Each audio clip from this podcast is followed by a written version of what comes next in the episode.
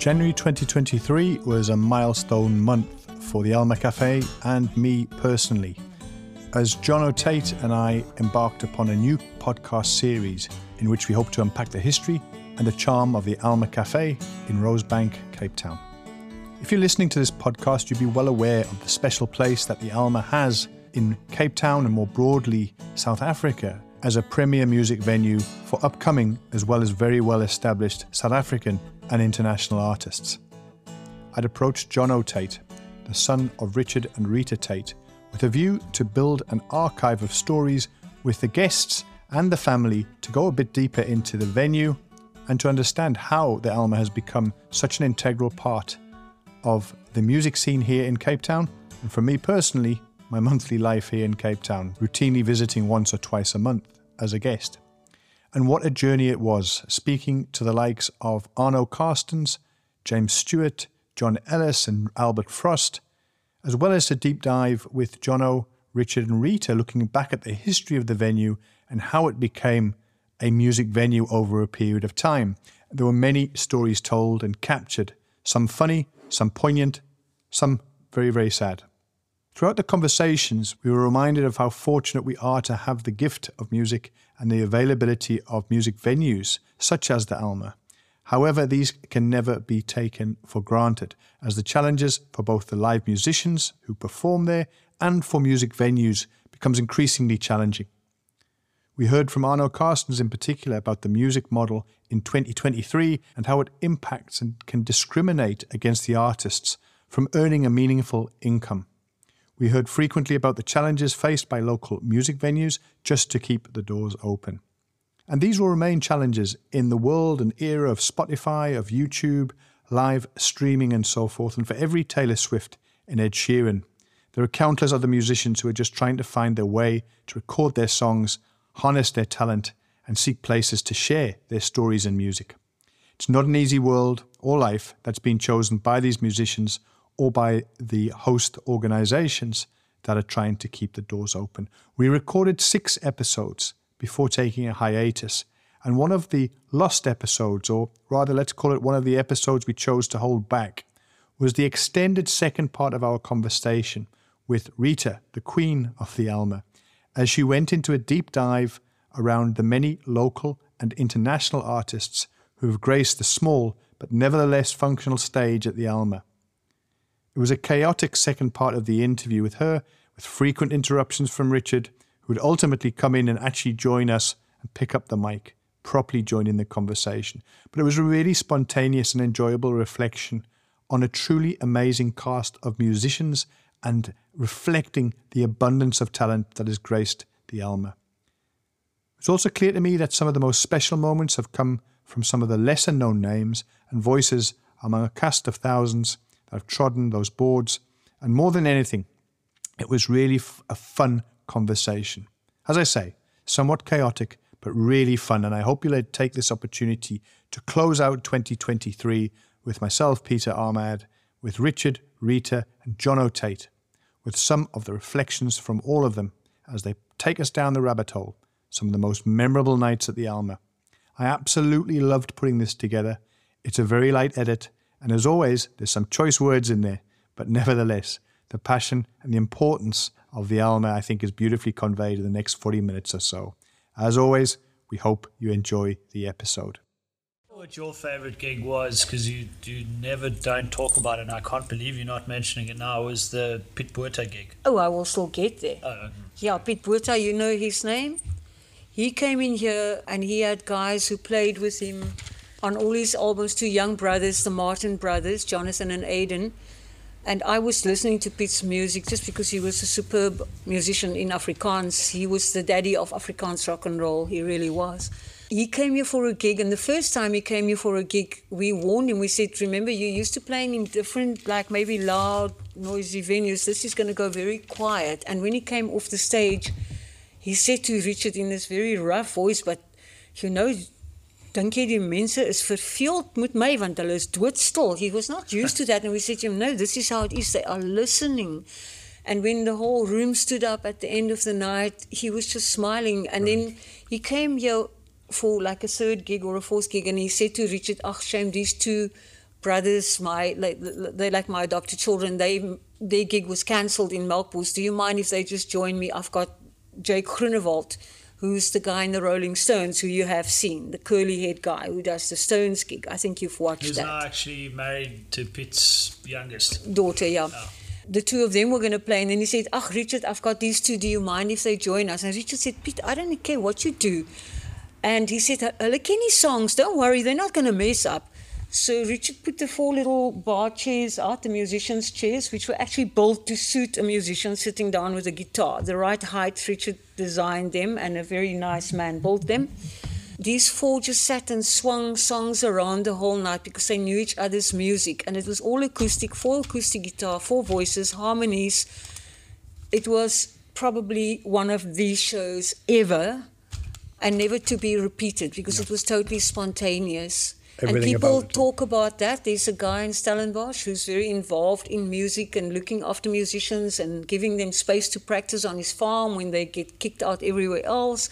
And he's formed little bands, Gustav. And every day on the anniversary of that special gig, he places something on Facebook about that gig. And it's now 10, 11 years. And then he says, "Who of you remember?" And then people start commenting on that gig. So not just the Afrikaans guys, I mean, jazz bands who came here, PJ, very, very special. Do you want to tell about the PJ? It's your story. So the guy who plays guitar with her approaches, and we were quite in awe. Yeah. And, you know, said to him, "Okay, you're speaking to, you're going to do a very small audience, very small room, he's never been here." She came here and did... The first night she was stunned. She stopped at the door, said, "Is this the place?" And we said, "Yeah." And I was like, "Oh my goodness, what's wrong?" And she said, "Is it so tiny? I am going to..." I can't swear now. No, you can say whatever you like. I think your husband's made sure that we've now run an explicit rating. Well, she said, I'm just not going to cope sitting so close to people. And we thought, what, is she going to walk away? And then she said, "Are you guys, you're really... Where can I go? My nerves are shot now." So she sat in the kitchen with us. In the back, in the madness. Interesting, eh?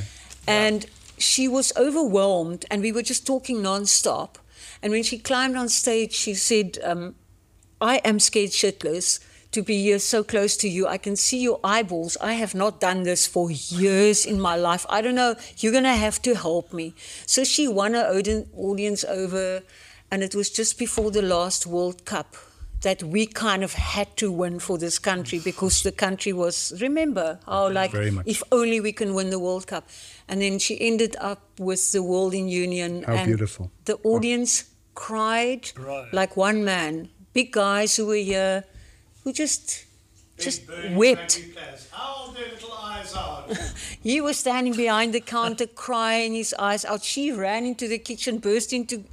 tears, clung onto Jonathan. I ran into the kitchen because I didn't want to stand. And she said, "Jono, Jono." And then she ran and she saw me. She's like, and Tigger kind of tried to keep a straight face. And he came and he said, "They want to speak to you. They want to buy CDs. You must come out." She said, "No, I'm howling too much." And she said, and Tigger said, "What just happened in this place?" And I said, "Magic. I don't know either, but magic, yeah, pure magic."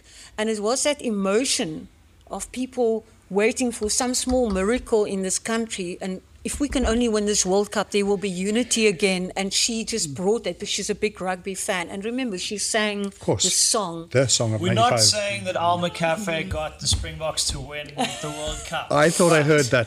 I thought I heard your dad shouting that from the side. But all those kind of special things. And then another very special show that was that guy. Come on, boys, you've got another one to win this year, just for the record. Indeed. God, we're coming up soon, huh?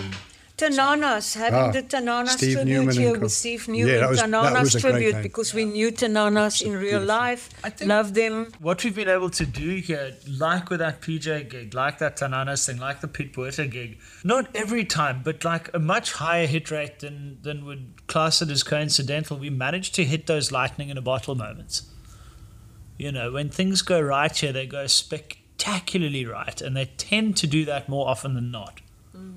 Rich Miros is another one. God, yeah. Guy from the UK who I vaguely heard his name a few times because we listened to a program which is now on Cape Talk about 60s and 70s music on Saturday nights I heard his name mentioned a few times, and then someone approached us, Gavin Minter actually, and said, this guy is coming for his 60th birthday. He's being flown out, Rich Miros, folk singer, UK folk singer, extremely well-known in the folk circuit. He wants a tiny little venue to play one gig in Cape Town, never been in Cape Town. So we said, yeah, bring it on. So we went and Googled and saw this guy played the Royal Albert Hall. Well, sells out Royal Albert Hall. As you do. Know, yeah. It's like best best mates with Pete Townsend. Rich came here. We advertised it very hard and said to people, look at this man's credentials. And he came in here, beautiful, lovely soul. And Sheilagh Nunan was the guy who plays his music on Cape Talk on this program called The Magic Bus. He came across his music long ago and started featuring, so that's where I picked it up a few times. And I contacted Sheilagh and said, you might think this is an April Fool's joke, but Rich Miros is coming to South Africa and he's playing in our cafe. And he said, well, I've heard about your cafe and can I come? Can I MC it? Because I'm dying to meet Rich Miros myself and hear him live. So that all came together. He drove here for that gig. He introduced Rich Miros and talked about how he came across his music, very personal. And then Rich did his show, and his songs are absolutely stunning. Fantastic. Beyond beautiful storytelling. People wouldn't let him go. It was a Sunday night. We still sat here till 10:30, 11:15. They wouldn't let him stop singing. A lot of his songs have little choruses, very catchy melodies, and he got the audience to sing along, and all the audience wanted to do was sing with this incredible man and his stories. Rich went back to the UK, and he loved Cape Town, and he came back a year later, and we said 2 gigs this time. Based on what we wrote and how it was put on email, it sold out, and we had a repeat of that, except that one of those nights we also had a folk duo in Cape Town called The Portraits, who we met. And we said to The Portraits, they always come to a show when they come here. And we said, come to Reg's show. So they met Reg, and the outcome was that they have opened shows for him in the UK. Stunning. On the folk scene. So again, a beautiful... Serendipity again. There's that word again. We've had some other overseas people. I mean, we had a group here called the Flying Bantu from Zimbabwe. They met Dave Cousins from Strawbs. Yeah. Oh, that's a good one. Did you not mention that one? No, I don't think so. No, I think I forgot too. You want to tell about... No. He actually sang with Dave. Yeah. Yeah, we get Dad and I have basically become Dave's backing vocalists for Again, the same guy, Sheilagh Nunan. He is a big Strawbs fan, and he always plays their music on Saturday nights. And he phoned me up, and we were actually closed that time, and he said, this guy from Strawbs is coming over. He's going to do one big gig at the amphitheater in Stellenbosch, one in a house concert in Hermanus. I would like him to play the Alma Cafe. And I said, are you pulling my leg? Dave Cousins, isn't he dead? And he said, no. He's coming and he wants to sing solo. And I said, Sheilagh, okay, we're on holiday, but no, don't worry about that. We'll open the venue. That's true. We literally opened in January. We opened in our holiday. When we put it out, most people who phoned us said, are you pulling our leg? You're joking, yeah. Can't be. It booked like... It was so quick. It was a crazy weekend, holy shit. And people came here with their old albums. I was booked to do the sound in Hermanus. Then he played here. He came here on the Friday night. He played on the Sunday night, but on the Saturday night, I was in Hermanus doing sound for him, met him, asked him a bit about how this one song that I remember from my dad having played it in a tribute gig when I was 3 years old, I remembered this song. And then I realized it was him, and I went, oh, fuck. And then... Didn't you harmonize? And then I kind of was listening a little bit, and then when I met him in Hermanus, and I said, hey, I just wanted to say, like, the way you figured those harmonies out was really clever. You know, it took me more than just half a second of listening to it to figure it. Like, that was smartly written. And he kind of checked me out. He's like, okay, all right. And then the next night he came here and he sound checked, and Dad and I just banged in the harmonies, and he kind of goes, okay, do you guys want to come play the amphitheater with me tomorrow night? And that was on the Monday. So then the Monday off we trooped to, the Libertas. With Skalk Joubert. With Skalk Joubert. So there's the four of us sitting on stage with Dave Cousins, like singing his tunes with him in front of a sold-out amphitheater. It's just the response, and he loved this place. And people brought their old dusty albums for him to sign, the old Strawbs albums. And this guy, he's quite sickly now. He was actually going to come... in March, we had a date, We heard that he's very sick, but that story also went on because he found Skalk and he just said, you are one of the best bass players I've ever played with in my life. He got Skalk to, over the distance, record an album with him, and they finished the album work last year. And he said to Skalk, let's just do one gig. He brought the keyboardist with him. When they came last year, that wasn't to finish the previous album. So they did an album during lockdown. Yeah. Then he came with, what's the guy's name? Blue Who? Keyboard player did all the big shit with the Bee Gees. Yeah, basically the keyboard player behind the Bee Gees. Who played with Strawbs for a while. Was the previous Strawbs keyboard and like Dave's mate. Or Rick Wakeman. Yeah.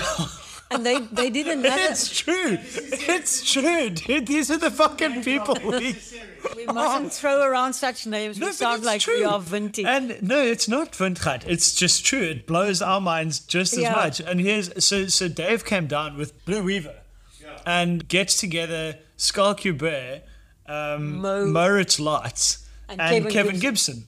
And they go to a studio for a week and bang out 13 songs. Amazing. And it's like, oh, we just decided to make a record together. And it's like this powerhouse band. Then, of course, now we want to do a couple of gigs. Hey, Richard, Jono, Dave's doing it. Well, yeah. And then Richard, Jono, Dave's in town doing a gig at Daisy Jones Bar. You know, come along. So we get the whole band in here to rehearse. Rehearse for a whole day. Like literally 8 hours. Yeah, it was a bit of a and then nightmare. They played this incredible gig at the Daisy Jones, which can seat about 200 people. Yeah, and it's just, and it's you're sitting on stage with these acts, and you're just like, this is a little bit the inverse of PJ Powers. Yeah. Well, I mean, look, PJ's our version. You know, she's just the SA version of who they are. You know. I'm just saying then to her reaction of running away. You are expanding it too. Okay, yeah.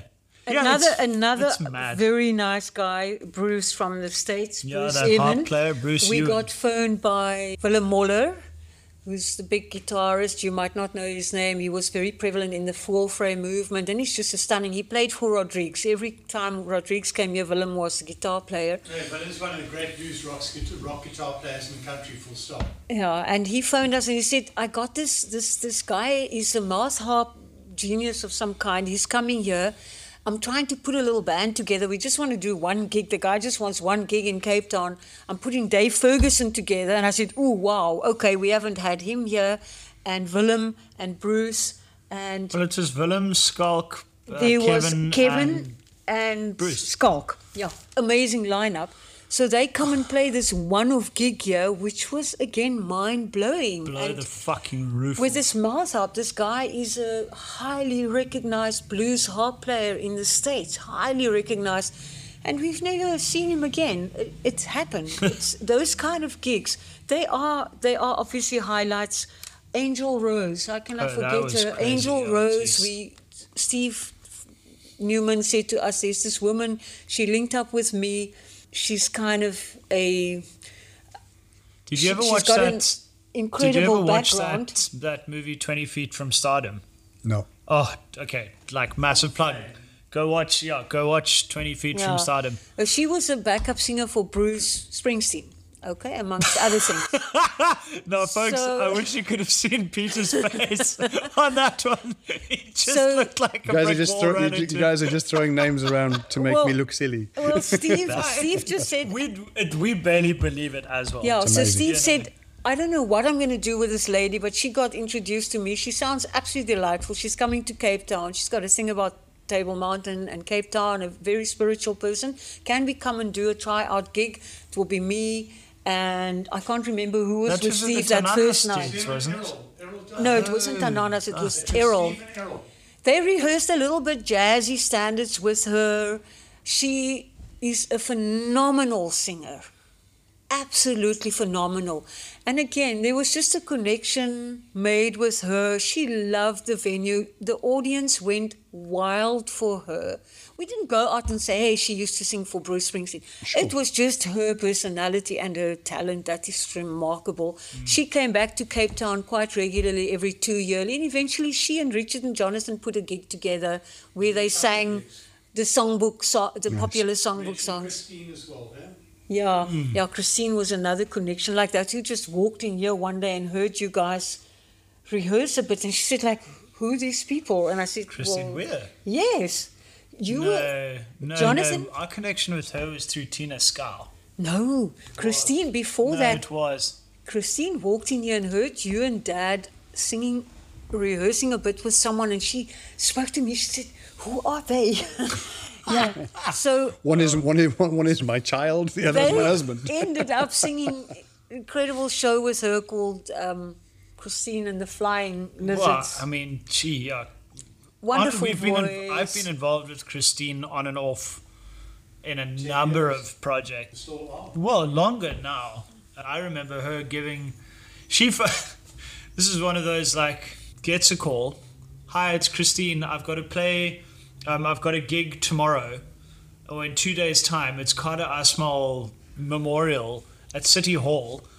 Tina Scow's meant to play, but she's got laryngitis. Tina Bale. Yeah, so Tina can't do it. Richard, I think Caroline gave her your number. Yeah. And now I've given the phone on to my dad who's in the kitchen, and he's like, "No, sorry, I'm too busy chopping onions, but try Jonathan out." I teach him the song. Yeah. That evening, the next day, he goes into Christine and him play this fucking thing. Well, on the Tuesday we meet up and play the song and here. And world cameras are set up there for Carter's funeral because he was an international known activist. And this was his favourite song. And now it eludes me. Joe Hill. I dreamed I saw Joe Hill last night. It was a song that was played at Woodstock. Chestnut from Woodstock. Wow. Yeah, beautiful. Did you say you knew Christine before? She walked in here before. Walked in here before. I can't remember. Because she used to live just across the road. She came and met someone here, and then she heard you guys sing. But she became a wonderful friend for the shop as well. Her son waited here. Jonathan sang with her. I mean, I saw him 2 weeks ago. Christine in the Kilts. He was in that show with her where they did Scottish stuff with her brother, Jonathan. Graham Weir. Might be worth mentioning Graham Weir as well. Yeah. Very well-known actor and singer. Passed away 2 years ago this December. He did his last show ever was the music of Shakespeare, which he pulled Jonathan into workshop lyrics of the written word into songs, which they workshop for about 3 weeks. I thought I'd seen that. There was some Shakespeare thing that was here the one time. Yeah, that was it. That was great. He was the one with the very white long beard. That's the guy. Yeah. He and Christine had a group in the mid-80s called Not the Midnight Mass, where they did a cappella work. They got six voices. That was Christine and Graham Weir. I saw it at Grahamstown, and I just sat there in this dark, dingy, almost like a warehouse in the township. That's for some reason, they played in the township, and it was perfect. And I just sat and watched this, and I cannot believe what I'm hearing, these voices. So people know them for that, and they did it for a long time. They repeated it every few years, always took top harmony singers and did it. So Christine is in the UK, and we speak to her a lot. And in fact, when she was here last year, they did their Christine and the Flying Lizards. They did two shows here. What's lovely is Christine's moved across to Scotland and is writing and composing and has kind of had a late life blooming of her career because the community over there is just taken Scottish to like music. Wow, who are you that comes here and is so incredible? Like, where have you been? And she's getting on the radio. She's like just getting into the scene there, and people are loving what she's doing. But also, when we met Christine, she had gone through some hardship and she kind of stopped singing. Oh, that's true. And she started singing. This was one of the places where she started singing again. So it meant a lot to her. Who else was there from, as usual, I forget about from overseas? a guy that Dad remembers, an Irish guy. We can't remember his name, Jerry. He's a violinist. Jerry Harrison. And again, someone approached us and we put him in. Who did he come and play with? We can't really... his wife or partner. She danced and sang. And there was no local musicians with him. And we just gave him a chance. And I think he got on to Fine Music Radio, and the place was packed, and it was out of this world. Lovely. So we've had these, like, people who drift in here. But, I mean, our own local people is the love of our life, you know. Derry Gripper, Guy Buttrey. Okay, of course, yeah. The instrumentalist. James. Yeah, Farrell Perkis. We had a group here called CH2, are two unbelievable Afrikaans guitarists. I don't know if that little duo still exists. We've made space for the instrumental work. We one night had youngsters from UC2 approached us and said, "We've got a 12-piece jazz chamber orchestra. Could we come and perform here?" And we looked at them like they were insane. We said, "This is the stage. They played here. They played here. We had no sound. They stood all the way up to the bathroom. It was magic. And then we had almost a repeat of that last year with a guy that Skalk brought here, Mongolia. We always just talk about Outer Mongolia. The Four Seasons. Yeah. Yeah, no, all that, but this guy is a prof of music. He was born in Mongolia. And every few years, Skalk goes over and makes music in Mongolia. Right. And he met this guy, and the guy came over here, and Skalk happened to play a very hardcore rock gig here with Mo and Kevin. And the guy was here, and he loved the venue, and he said, I am training a group of students from Hamburg University, where I'm teaching, to perform the work of a guy called Charles Mingus. Charles Mingus. Quite a well-known jazz artist. A 50s jazz guy. So, Mom, Charles Mingus is one of the guys who wrote the jazz song. He's very famous. But he made an album. He did an album, and he didn't write one note down.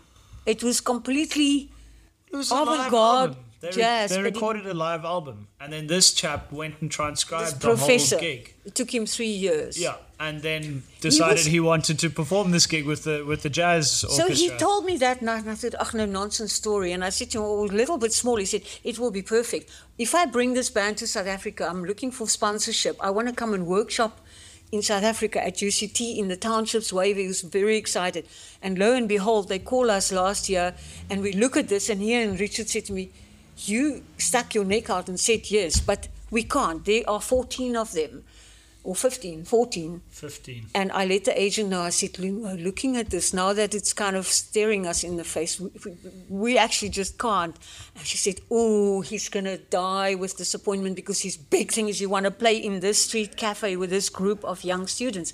So we eventually decide, okay, in for a penny, in for, let's do it. We could only get 28 people in. They had to kind of sit in almost a semicircle, because we had 2 rows of them in front of the stage, because they came with full gear, hey?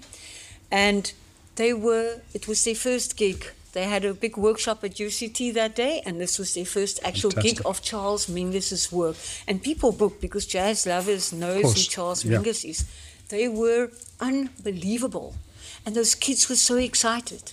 They were an elite group at the jazz school in Hamburg. They were handpicked and chosen to learn this music. And they came here for a 10-day tour, and we were the first gig. So, again, it just came to us. If we can draw any thread through anything that we've done and anything that's happened in this place, we haven't gone out looking for any of it. It's kind of... We're just fallen into your street. We're just here, and we just open up every day. Sam Singh Soweto, how can I not talk about him? I think you can. Sam Soweto, when was that Fringe thing here? 2017, wasn't it? 16, 17. We were approached by the... Standard Bank at the time, was it? The Fringe Festival. They used to do a Fringe... It was the National Arts Fest. Like almost a little after the Grahamstown Fest, they would bring it to the City Hall. And that year, they decided to go and perform in the community. So they approached us. We had... It was literally 3 weeks before it was all going to happen. They were very late, and we already had shows booked in by that. We weren't open in the daytime then. We were only doing music, and we just said, we can't let this go. And we went to a meeting in town and got our list of musicians. And there was this guy, Sam Singh Soweto. And when we were talking amongst us to the other people who were doing a bit of music, this one woman said, I'm green with envy that you get Sam Singh Soweto. And I said, I don't know this name. They were completely unknown bands to us. There were a couple of known people. And she said, he is just about the biggest explosive musician. He had a cappella band called Soil. Yeah. They performed in Kirstenbosch for the first time in Cape Town, and people went ballistic. And he's got a massive following in the black music fraternity, because he's a hero. So this sounded very exciting. And when the news went out and the gigs got advertised, that Sam, he had 2 shows here in that week. It booked mental out like hysteria. That week was mental.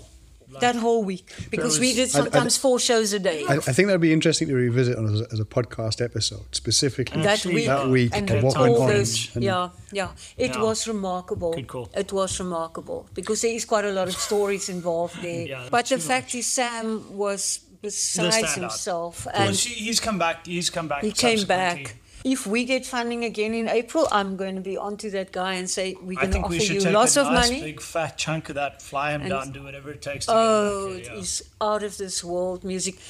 Someone fainted on the pavement when he arrived and climbed out of the car. She just fainted there. Yeah, yeah. No, they heard you were coming and then they got this guy instead. Wow. I watched it happen with my... He's so big. I still follow him. I mean, he's huge. He's wonderful. He sat flat on his bum on the stage with his feet on the ground. He won't sit high. He wants to sit with the audience. Yeah, yeah. If we start to bring the conversation to a conclusion, the one thing I did want to ask you as the mom... How do you feel, how is it when you see your son and your husband playing together? How does that make you feel? How does that make you think about what I think seems to be a very special musical relationship? Yeah. I'm often very stressed because I know the criticism of themselves and how they react to it if things don't go the way they want it, so I'm a bit stressed. But I think it's very special. I feel sometimes almost a bit disembodied because I'm also very critical of what they do and I give them a lot of feedback, especially the shambles. John always says to me, you're going to crack the whip, you're going to crack the whip after Sunday night. And I said, no, John, it was just shambles. It was shambolic? No, it is very special. I think that's pretty unique maybe to the audience, and I think just the fact that the love of music was installed in him from very, very young and that he took it on board and that it's such an important part of his life, and I think quite a saving grace for both of them to have music and to be able to perform. They love being on stage, both of them. Like, you want to see me fall down and faint dead, put me on a stage. I remember one night when Albert Frost played and he had double pneumonia and the doctor said, you cannot work. And that Friday night when Albert was here and you weren't here, and I suddenly realized someone's got to introduce Albert on the PA in the mic, and I had to do it. Whew. Who did the sound? Died 10 deaths, I think. Oh, that's right. And I had to take that PA because at that stage that heavy PA was dragged home every night and dragged in and out of the car by Richard. And I had to do it that night. And I remember I was like very scared in the driveway. Oh my goodness, and Richard is like lying with double pneumonia in the house. But anyway, don't give me mics, don't put me on a stage. It's like, I can't do it. So I admire them for being able to do it and pull it off. And I mean, even when he laughed so much Sunday night, I thought, okay, there we go. I'm not going to criticize. No, I think it's very special that they do it, of course. I am probably sometimes interfere too much with them, and they tell me, uncertain terms. Pretend I'm not here. Talk to Peter. They had another wonderful band together in the early days called For Folk's Sake. Did you talk about that? Briefly, we did. Yeah, their poster is up there above the bathroom when he was very young. I was going to say, you never gave us so much cuck about For Folk's Sake. For Folk's Sake was perfect. They were so perfect. I mean, they rehearsed. They rehearsed so hard because Richard and the other guy, who was Richard's friend Glenn, they pushed these two youngsters to absolute... I mean, they sat in our house and rehearsed, and I heard him do Judy Blue Eyes for like 5 hours. I remember you saying that's where you were hardcore drilled. So they came from a theatre background, and theatre's a bit different from live music. So, I mean, they were a wonderful band, and that's when it kind of almost started, the two of you working together. And then came the Neil Young things and some of the other projects, I think. That's the picture above the toilet of the photographs For Folk's Sake. It's a friend of ours who admired them, and she had them for house parties, and she made that poster from shot she took. I'm just waiting for somebody to pick up on this podcast who's never been to Alma Cafe. It's like listening from Croatia. This is a picture above the toilet? Yeah. What? I'm looking at it right now. Well, it's all real. It's part of the furniture here. Yeah. No, it is special for me. Yeah, from Croatia. You'll have to pay for your ticket, however. To see this place is to believe it. It's well, I think the audiences also find it special. I think they find it pretty, unique. Same was with Neil Harvey and his son performing together in Blacksmith. It was very special. Very, very special. I think his wife came many, many nights, having heard the music for 40 years. She would still come and listen and love it every time because it was her people on the stage, It was beautiful when the Portraits were here. when the daughter of the married couple sang at the beginning, did a beautiful job on there. Early, I think it's an early part of her career. And that was 17 now. She was lovely. Yeah, she was, and she does so well. So our relationship with the Portraits is also a good one, special. And it's an ongoing one because they come back to Cape Town every couple of years, and we always see them. They come for tea, or they come here, and they don't ever miss not seeing a show. I mean, they came and saw Nips van der Spey. They also know local music very well. They're actually so on top of local music. They follow South African music. They're very special. Nips is another one we can't leave out. Nips, don't know if you've ever come across his work, but just utterly special. Nips van der Spey, is it? Nips van der Spey, beautiful performer. By virtue, again, to come back to, you know, we've just managed to stick around and keep the doors open. We've pretty much had the opportunity to meet everyone and anyone. A lot of the good guys. Did you guys speak about open mic nights? I mean, that's another thing. I don't think you've done one recently, eh? We stopped before COVID, okay. But there was also amazing times there because we just started it. It was quite a thing in Cape Town there, no pay, people just walk in, so you never know if you get 10 people or 2 or 50. That was a chance to meet young, starting art musicians. Some of them were not so much starting art. They were just looking for people to play. A lot of them wanted to play in front of this board that says Alma Supply Store because they could put it on their CV and they were the bad and the worse and the whatever, but they could go out and put it on their CVs and they wouldn't bring friends, they wouldn't bring anyone, and they couldn't care. They just wanted their photo. That was fine, we knew that. But those evenings were sometimes also magic. I just want to touch on what is so magic about them is that they prove the old theatre point that there are only two truly profound and compelling forms of entertainment: the absolutely fucking awful and the truly sublime. And we were privileged. We have been privileged, believe you me, to have had both. Oh, at night. Mainly of the less sublime kind in the open mic things, but what the hell, everyone needs their 15 minutes of fame. Well, some nights we were kind of having giggles in the kitchen and Richard had to sit here behind the sound desk with a straight face. But again, there was one particular band. Richard, if you can bring that poster when you come back. I went to the Barleycorn and there was this group and they intrigued me called Six Gun Gospel. There were 5 of them on stage, including a very charming, charismatic girl on stage. Didn't sing too well, but the stage personality, and they sang old gospel blues from the 50s, from pre-Elvis style, like the real gospel that was happening in the church, but with such passion and commitment and just happiness. And I just sat there mesmerized by them, and I thought, I want them at Alma Cafe. And then he ran the whole open mic thing, so I never knew really who he booked in. And then to my amazement, at the end of the gig, they said, thank you, and we want to tell you we're at the Alma Cafe next Wednesday night. And I was so excited to have them here. They came in here and hit this place like a bomb. Brilliant. They were often very badly out of tune, out of sync. They were... I didn't understand that.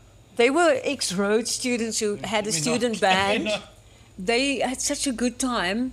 And they asked us if they could come again. And Jonathan said, yeah, you can come in 2 Wednesdays again. Then I looked at them and I thought, regardless of the shortcomings, their vibe, their spirit, their absolute love for what they were doing and the audience reaction to them, because then they suddenly became a little band in Cape Town to follow. And because it was free gigs, people were streaming in here. And they were all just young students, you know, very high energy. That American guy who played guitar, Ben, he was, So then we said to them, now, you've played here quite a few nights. We're going to now give you a proper show. And at that point, we were charging $140, including a meal. And they were so frightened. They said, you can't do this. And I said, watch me. We're going to do this. We're going to write you up in such a way that our supporters are going to want to see you, because we were doing a lot of blues then, a huge amount of blues. And they were in that genre. So they played that first night fully booked. We introduced them to our older audience. Everyone fell in love with them. And when the band broke up about 2 years later, I think, that was the poster that they created. So that was the death rattle. And that night people sang along with them. Again, people very emotional. It was the end of the band. Their their paths, they went into different directions, they all got jobs, they were all big people now, and adults. I mean, two of them were dating and they also split up, so that didn't help matters. No, always a crowd pleaser. They went to Joburg together. Danella and they went to Joburg together, He subsequently wrote a book. I mean, they've all done very well. Murray was the Right to Know activist little company. He was the head of that. I don't know if he's still heading it.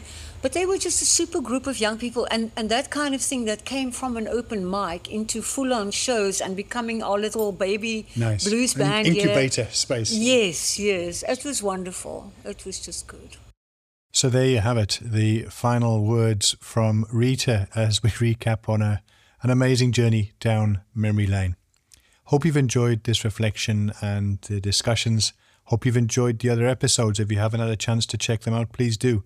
Go and listen to some of the genesis stories of each of the artists that we've spoken to, as well as the reflections of Richard and Jono as part of that. It makes complete sense that we finish this episode with a reflection or a few songs, a few voices from The Shambles. One of the shows from earlier in this year, John Ellis, Jono Tate and Richard Tate came together and gave us a smashing night. Hope you were there. Hope you enjoyed it. I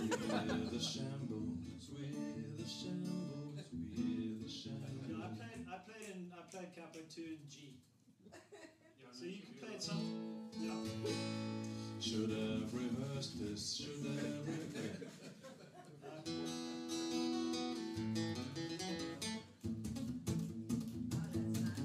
Yeah, we should have rehearsed last week. Should have rehearsed last week. Instead of buggering around and drinking too much coffee, we should have rehearsed last week. Should have rehearsed last week. Should have rehearsed last week. Instead we charge money and people come in many ways. Should have rehearsed last week. We're the shambles, we're the shambles. Everything we do is shambles. Yeah, we're the shambles. So we're the shambles. We hope you come again next week.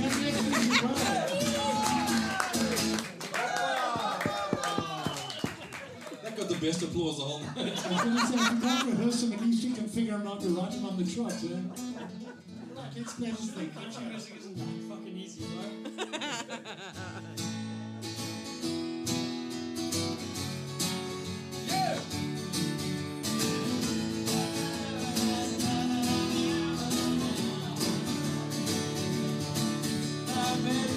South to the land of the pines, I'm on my way to North Carolina. Staring up the road, pray to God I see it right. I made it on the coast in 17 hours, picking me a bouquet of dogwood flowers, and I'm hoping for Riley I can see my baby tonight. So rock me, mama, like a wagon. I'm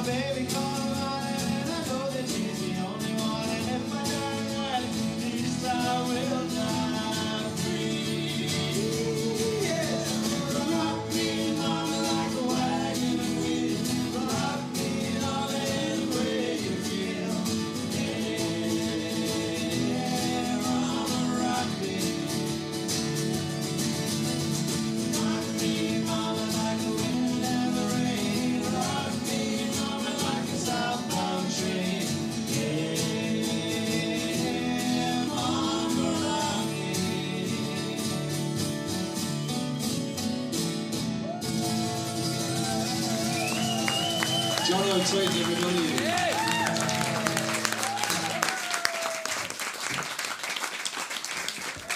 Thanks very much.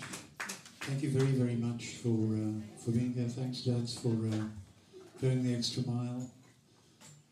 Look after yourselves and look after one another. Please be safe out there, be careful, and be kind to yourself. Be kind to the next dude as well, just for the hell of it. Thank you very much. Take care. Good night and God bless. Thank you.